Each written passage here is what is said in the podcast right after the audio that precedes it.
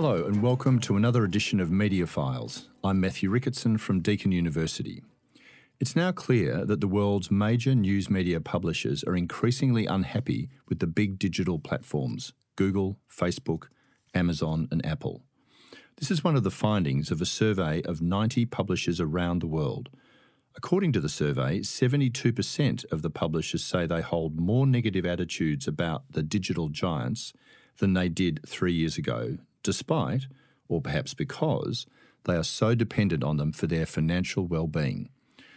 The report was produced by INMA, the International News Media Association. The author of the report is Robert Whitehead, the former editor in chief of the Sydney Morning Herald.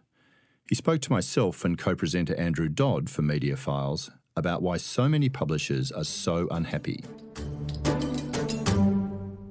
I wanted to start actually with the fact that you've, you know, you for the report have interviewed or surveyed 90 media companies in a range of countries, 45 media leaders, and one of your key findings seems to be that in the middle of this year, April, May, 44% of the people that you interviewed were much more negative about the big tech companies than they had been six months previously. Uh, that really jumped off the page at, at myself and Andrew. What, what did you make of that? I think there's a whole range of things coming together at this moment. I think if you look at the trends that started in March last year when techlash became a, a word that had jumped off the pages of the Oxford Dictionary and uh, the Observer's investigation into what uh, was going on at Cambridge Analytica was, uh, was was really the bringing together of a whole range of different different uh, streams of thought on this. And I think by the time we got to the end of 2018, those different thoughts were coming together and were starting to have effects on each other. There is there is no way that publisher relationships with platforms can have improved in this time, given the number of privacy breaches, the number of disputes the number of inquiries, the number of formal investigations and prosecutions underway and still underway, it, was inevitable that we would get to a point possibly uh, called peak platform in terms of the the broader societal view of what's going on with platforms, but certainly in terms of how the news media regarded the platforms. They've been such great partners, but unavoidable partners. They are fantastic to work with. They are awful to work with, and it, uh, it, it was going to be that that relationship was going to get worse. Simply because of the things that were happening that you've just outlined, or because of the structural elements in, underneath it all? I, I think uh, a couple of things. One is uh, revenue continues to trend south, so the, the pressure uh, continues to mount on news media. Uh, secondly, it uh, the, the, the, rise in the number of regulatory and other inquiries gives permission for this conversation to happen. And uh, one, one of the surprising things I found in, in doing this research was that that very few publishers in a particular region of the world were aware of what was going on elsewhere. And if this report uh, that we put together does anything, it, uh, it allows the light to be shone on the macro trend that is seeking a uh, a different deal between publishers and platforms, and maybe this is the right time for that um, for that uh, deal to be struck. Well, we should clarify by platforms you're talking here principally of, about Google, Facebook, Apple, and Amazon, and perhaps there are no surprises to hear that the publishers that you represent are most unhappy with Facebook. 46% of them said they had a poor or very poor relationship with Facebook. And coming in second was Apple, with 26% of the publishers saying they have a poor relationship. I think also interesting, Andrew, is the um, the love hate score, which we we put into the survey after the initial soundings indicated that um, we needed that category, and uh, when we then put that formal survey out to 90, the love hate score for Google is by far the highest at 42%. We also drilled in a little deeper, and it's not in the final report, but I wanted to see whether recipients of Google journalism grant, the um, what has variously been called the Digital News Initiative or these days the Google News Initiative grants. They are substantial sums of money, and if people have received those grants, were they more favourable to Google or not? They're not. They're actually more likely to um, score a love hate uh, finding against Google. We, we, should say here that you went off and interviewed 90 major players or publishers around the world. And I was struck by your comment that very few of them wanted to go on the record. And many of them said that it was highly dangerous for them or risky, or they were fearful of being critical of the major platforms because doing so could threaten their businesses. Yes, uh, that was my conclusion rather than uh, their specific comment. You said it was clear, though, from what they'd done. You said it was clear.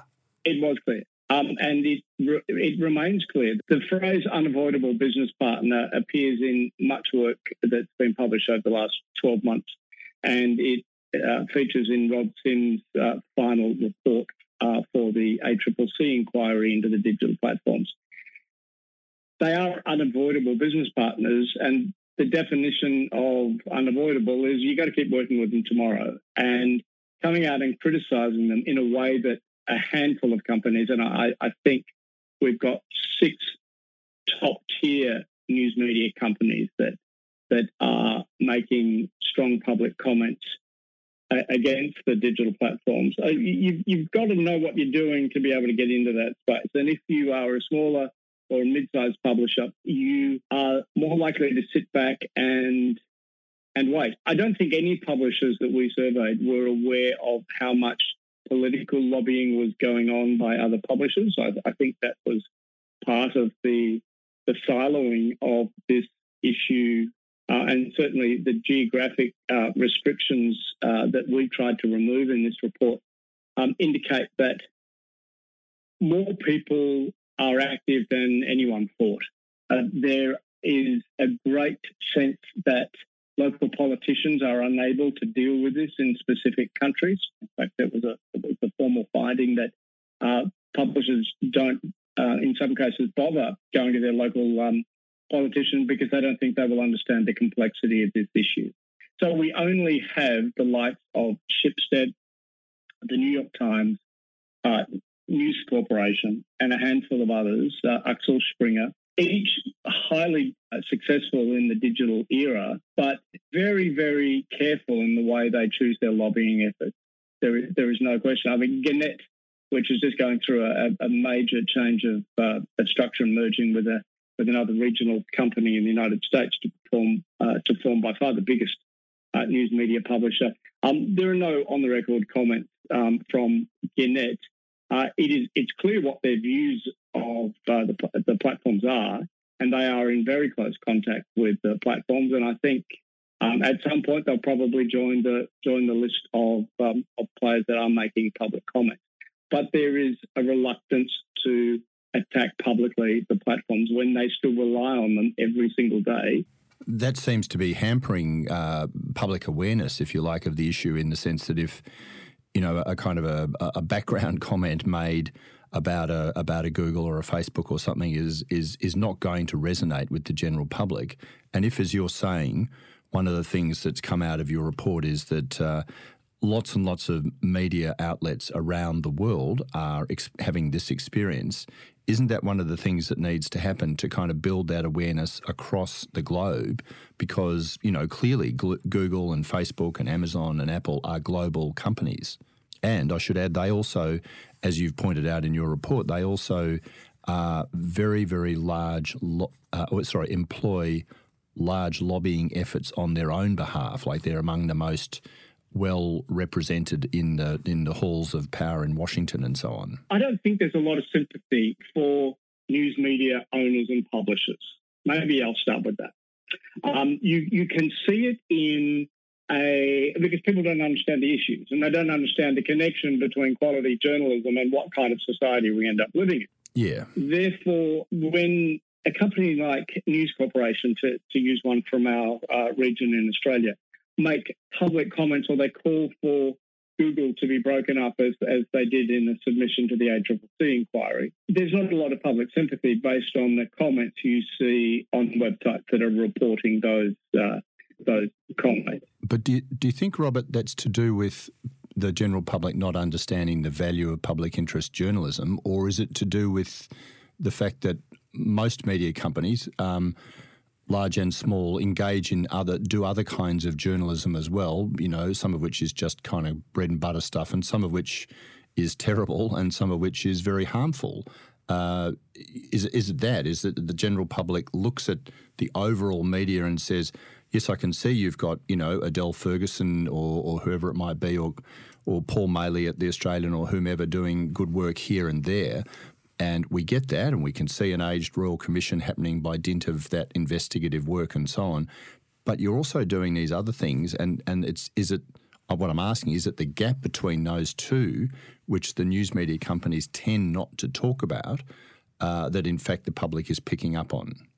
Possibly, but a couple of things to unpack there. Um, no one's here to defend uh, poor journalism. Sure. It is also true that journalism is not just about Pulitzer prize winning pieces that are going to shift the dial on reform. It is about recognizing that quality journalism is original material, first and foremost, that no one else is going to publish about topics that people don't want to have published. To, you, to start with that. And that cannot be all that journalism is, otherwise, there wouldn't be news media. There are many nuances of quality journalism. You um, you would see in this report that part of the challenge for quality outlets is to describe what quality is and what role they play in society. Because if it's not understood, then how on earth are regulators going to understand it? Yes. We, have seen in this past 12 months, uh, for the first time, formal large scale inquiries into the impact of digital platforms on the business of journalism. Ipso facto, the effect on society if journalism is under threat there is no question that journalism is under threat. The funding models are under threat. The business model that has given us independent journalism in liberal democracies is uh, continues to be under threat. I think what's changed is that as new models have emerged, the digital platforms seem to be standing in the way of those new models merging. No one's got a lot of sympathy for a big company that had an awful lot of power, and I'm talking news companies here, no one is going to be sympathetic towards the decline of their profit. Just not going to happen. Yeah. Uh, these companies had monopolies. I, I, make the point in the report that these were very, very powerful companies. These were these were among the most powerful companies in any community, and they've been replaced in that uh, power hierarchy by digital platforms that are fit for purpose in the 21st century that are opening up a whole range of new opportunities. And people like, by and large, those new opportunities. Uh, they like having a voice. They may not like everything in social media, but they love the fact that there has been a democratization of opinions. And the news media overall has had a job to do to position what its role now is there is no question that things like fake news are an enormous opportunity for classic news media companies to actually finally work out how they fit into the ecosystem and stand up and be very strong in describing that to their potential consumers and their existing readers. There is a job to be done explaining what news media companies do, how their funding of journalism affects society and benefit society. We've seen it in three inquiries. The Cairncross inquiry um, out of the UK only dealt with the impact of digital disruption on journalism.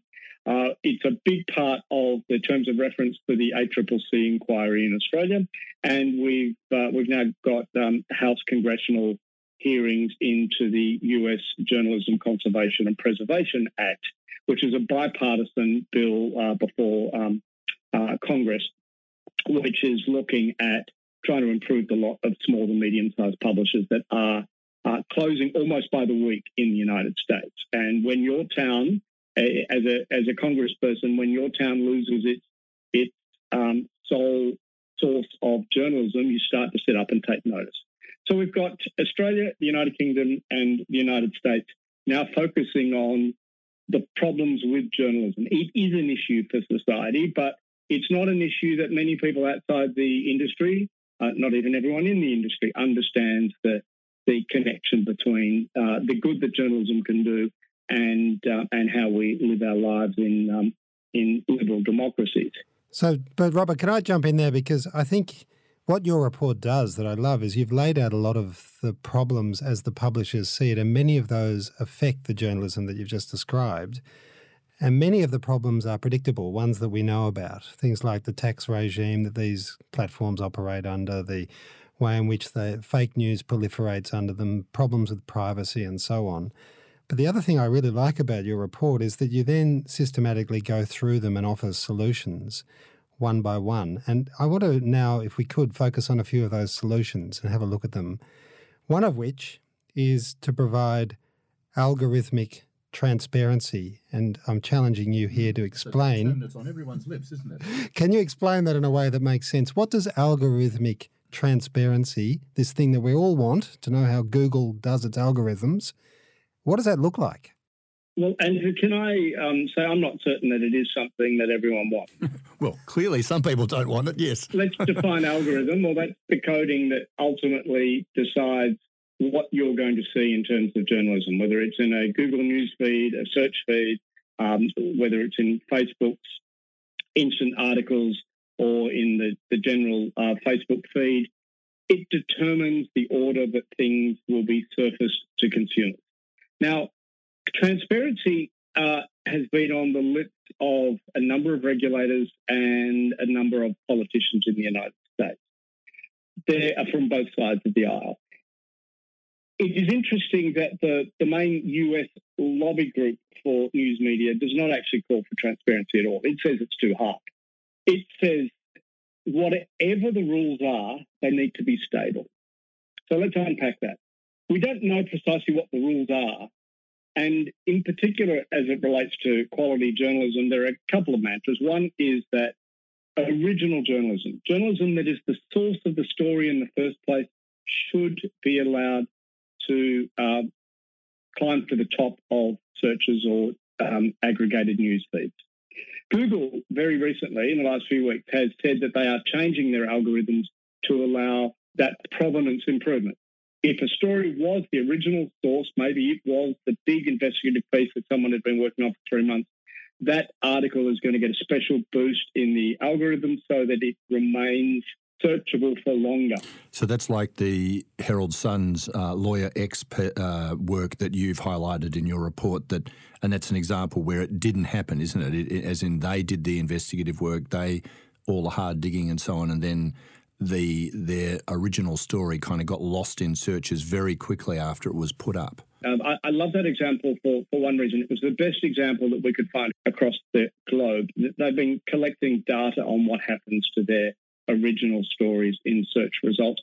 In mobile search, it didn't ever make the top screen for searches that day. So anyone else that quickly named who lawyer X was and jumped on that story basically was getting um, higher results. Why? Because the algorithms up until the last week or two were favoring more recent articles. It didn't matter whether they had done any work on them. There's this other category, which is the, the copycat or journalism. Now, that is where no original thought has gone into it. They haven't rung up two more sources to get a reaction to the original piece. They've done nothing at all other than rewrite. Now, there are entire brands in most markets that exist by rewriting other people's stories. Yes. Um, the, the, industry plea to the digital platforms is uh, just don't even put them in the top findings. It is an insult to the people who are funding the original journalism. And it, I think it's fair to say that not all of the senior executives of the platforms really understood this issue deeply enough. Sorry, which platforms? The news companies or the Google, Facebook people? when I use the word platforms, we're just talking about the global digital platforms which uh, refuse to call themselves media companies and they're not telcos. So right, okay. Google, Facebook, Apple, and Amazon for this purpose. So anyone that plays in the news space. We're not talking about Microsoft News, although they are very interesting, but they are not omnipresent. They do pay for content, by the way. They're in a different category. We're not talking about Netflix because it's not in the news media business, although it has a very different stance on paying for content. Um, so we're just concentrating on those four. Sure. So it's interesting that the platforms themselves did not understand the depth of feeling around this phenomenon called journalism.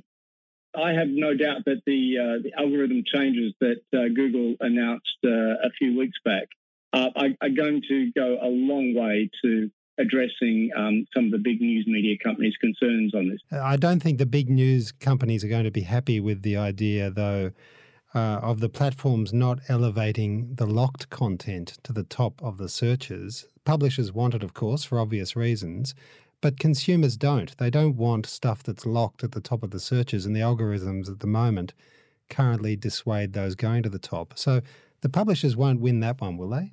I think they are in the process of winning that one. I think the uh, as long as the uh, the headline and the first paragraph um, are shown, if it is an original story on a major topic, it will find its way through the new rules towards the top. That's my understanding.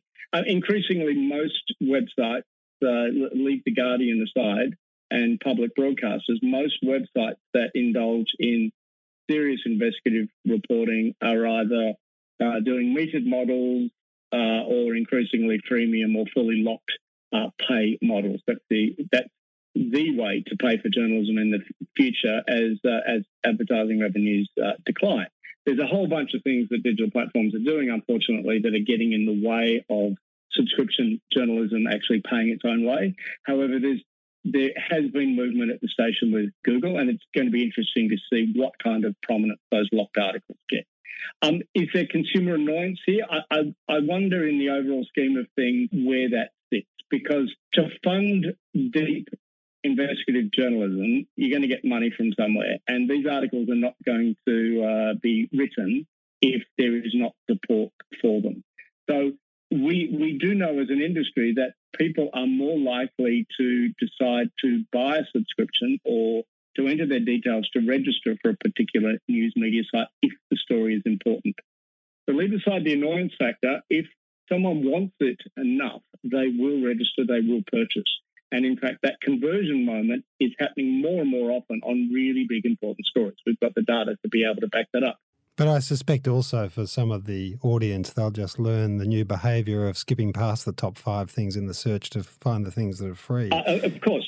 And that's what happens, and that's part of the gamification of paid gateways. And in fact, uh, with, with, all the browser changes going on at the moment, which are in part due to the data breaches, uh, it is easier to get around uh, uh, metered models than it has ever been before. Now, you looked at the French and the New Zealand rules on hate speech, how there are now takedown rules, and in fact, penalties if the platforms don't take down hate speech.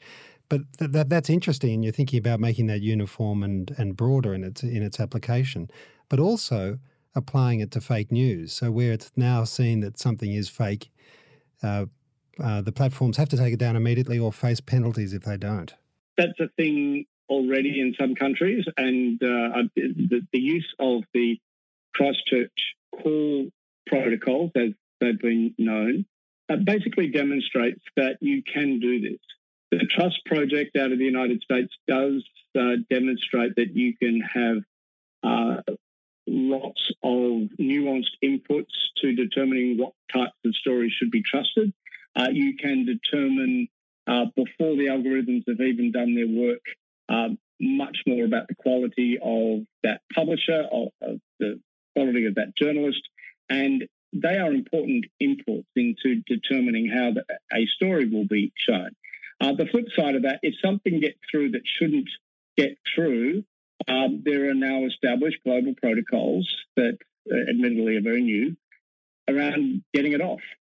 And we, we just saw with the terrorism attack in Halle uh, last week in Germany, um, outside the synagogue, that um, there has been a much uh, faster response to removing material. It was not instantaneous, and you know, lots of people looking at how Twitch let that run as long as it did. But those protocols were put to the test. And there is certainly a workable framework there that could be extended to fake news, that could be extended to the other parts of uh, um, of the publisher's claims that should just allow more better journalism to get to the top and fewer bits of journalism and copycat uh, pieces to um, to dominate the agenda. Fake news should never be appearing in a search. And the platforms have said, well, it's not our job to actually determine that quality. They've changed their view on that. Well, that's positive. Um, Robert, you've mentioned in, in the report the uh, ACCC, the Australian Competition and Consumer Commission's, you know, large report. Uh, that's that's referenced throughout yours, and that that is presently before government, and there's a lot of you know backwards and forwards about it between the industry and government and others and so on. Um, the government's due to respond in, I think, by the end of the year. What do you have any sense of uh, how they might, where they might land up on this issue? Uh, how it's going to play out in either in a legislative sense or in providing some means to support journalism um, and media companies? Do you have any sense of that? I don't know whether the government has a sense of it at the moment. Um, I'll just pick a couple of key findings. Uh, but first, I want to explain why the Australian inquiry is so interesting and why uh, so many other regulators around the world are looking at it. The ACCC has a very unique brief. It is not just an antitrust regulator, but it is also the consumer protection regulator, all under one roof. Um, the digital platforms inquiry uh, took that further and actually expanded the terms of reference to specifically pull in journalism and harm done to journalism and its impact on society um, through potentially uh, competition breaches or, or um, unhealthy dominance um, that the digital platforms are exerting in, in the Australian market. It also is the, the first major inquiry that has reported in this context of the last 18 months. It is not um, recommending that uh, these companies are broken up. Um, it, it, fits within the modern interpretation of antitrust, uh, which uh, is uh, broadly called the hipster interpretation. You can't use price effects um, when measuring competition and monopoly impact um, in the digital era when so much of the digital product is actually free. So there needs to be other tests. And 100 years ago, it, it was basically scale. Were you able to uh, as a large company, were you able to exert pressure on your competitors by just being big? And that's where this uh, school of thought comes from. The hipster interpretation uh, has an extreme flank. Uh, we saw Elizabeth Warren on stage in the Democratic candidate debate um, on October 15 in the US, again calling for major action against uh, those platforms. That is a fringe view of it. I, the hipster interpretation is not going to see these companies broken up. The ACCC did not recommend they be broken up.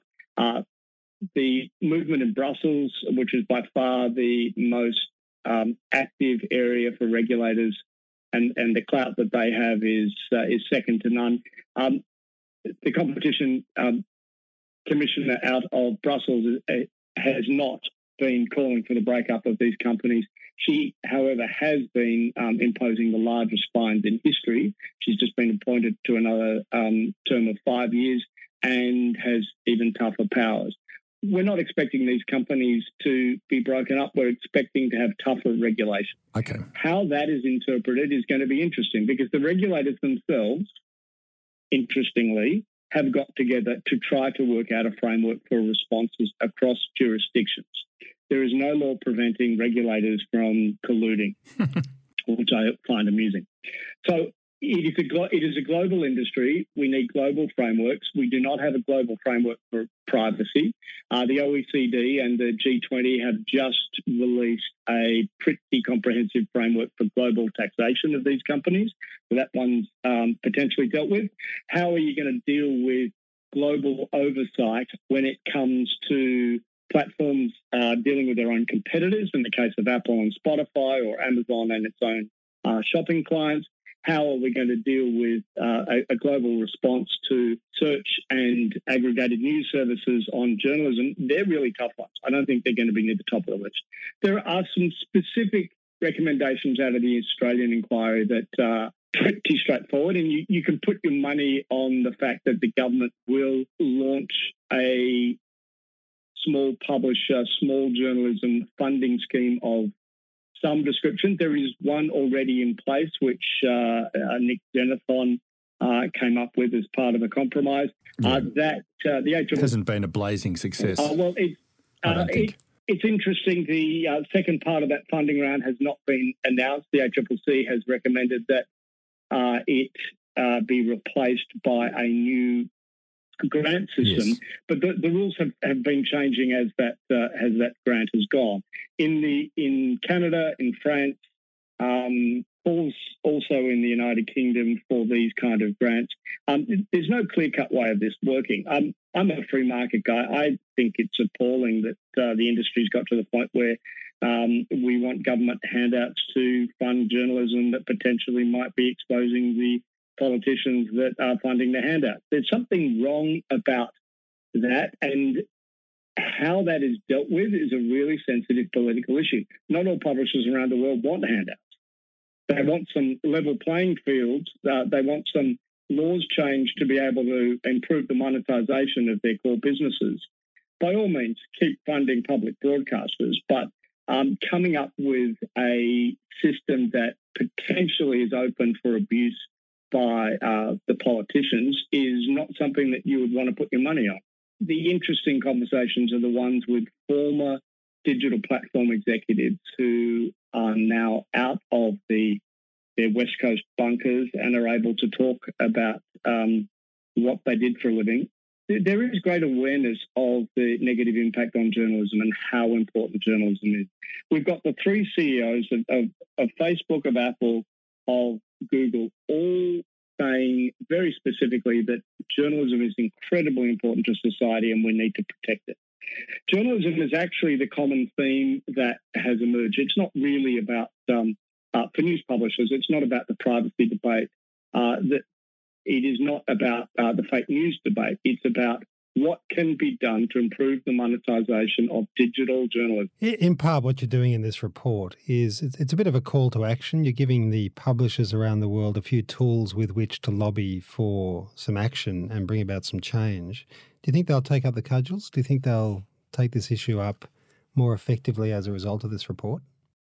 Well, firstly, I was commissioned by the International News Media Association. It is explicitly not a lobbying um, outfit.